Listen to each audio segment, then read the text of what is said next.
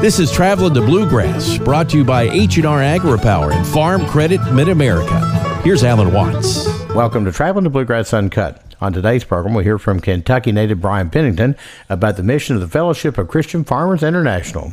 We use these sticks as a draw to get people, to, just to get their attention to come in now, of course, we want to share with them what the Fellowship of Christian Farmers do, you know, for disaster relief. And a lot of people will stop just to hear about that, but then we get to share the gospel with them. We use these beads and literally explain that there is a heaven and we do want to go there, but our sin keeps us from that. And the blood of Christ is what pays for our sin. And we try to offer that opportunity to as many people as we can. It's amazing to see the teenagers that want to hear this, the, the families that will come and, and come back and bring someone with them after we talk to them.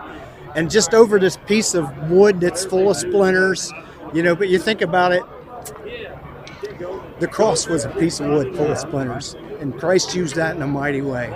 And uh, if He can use us in any way, we just see it as an awesome blessing. And uh, this is an opportunity that I think anyone that gets a chance to come do something like this, you don't go away the same.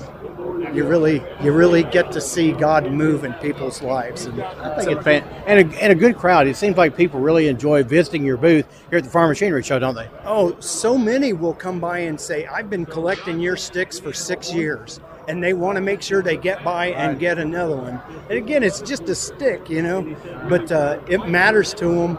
And as the day goes on, you'll see the room filling up with more and more people with these. And then people are coming here just because everybody's got oh, one. Because if everybody else has one, I must need it, you know. And, How many do you give away in a farm machinery show year? How many do you give away a year? Any idea? We made just for this show, we brought a little over 3,000 with us, and we'll run out by before Saturday, I'm sure.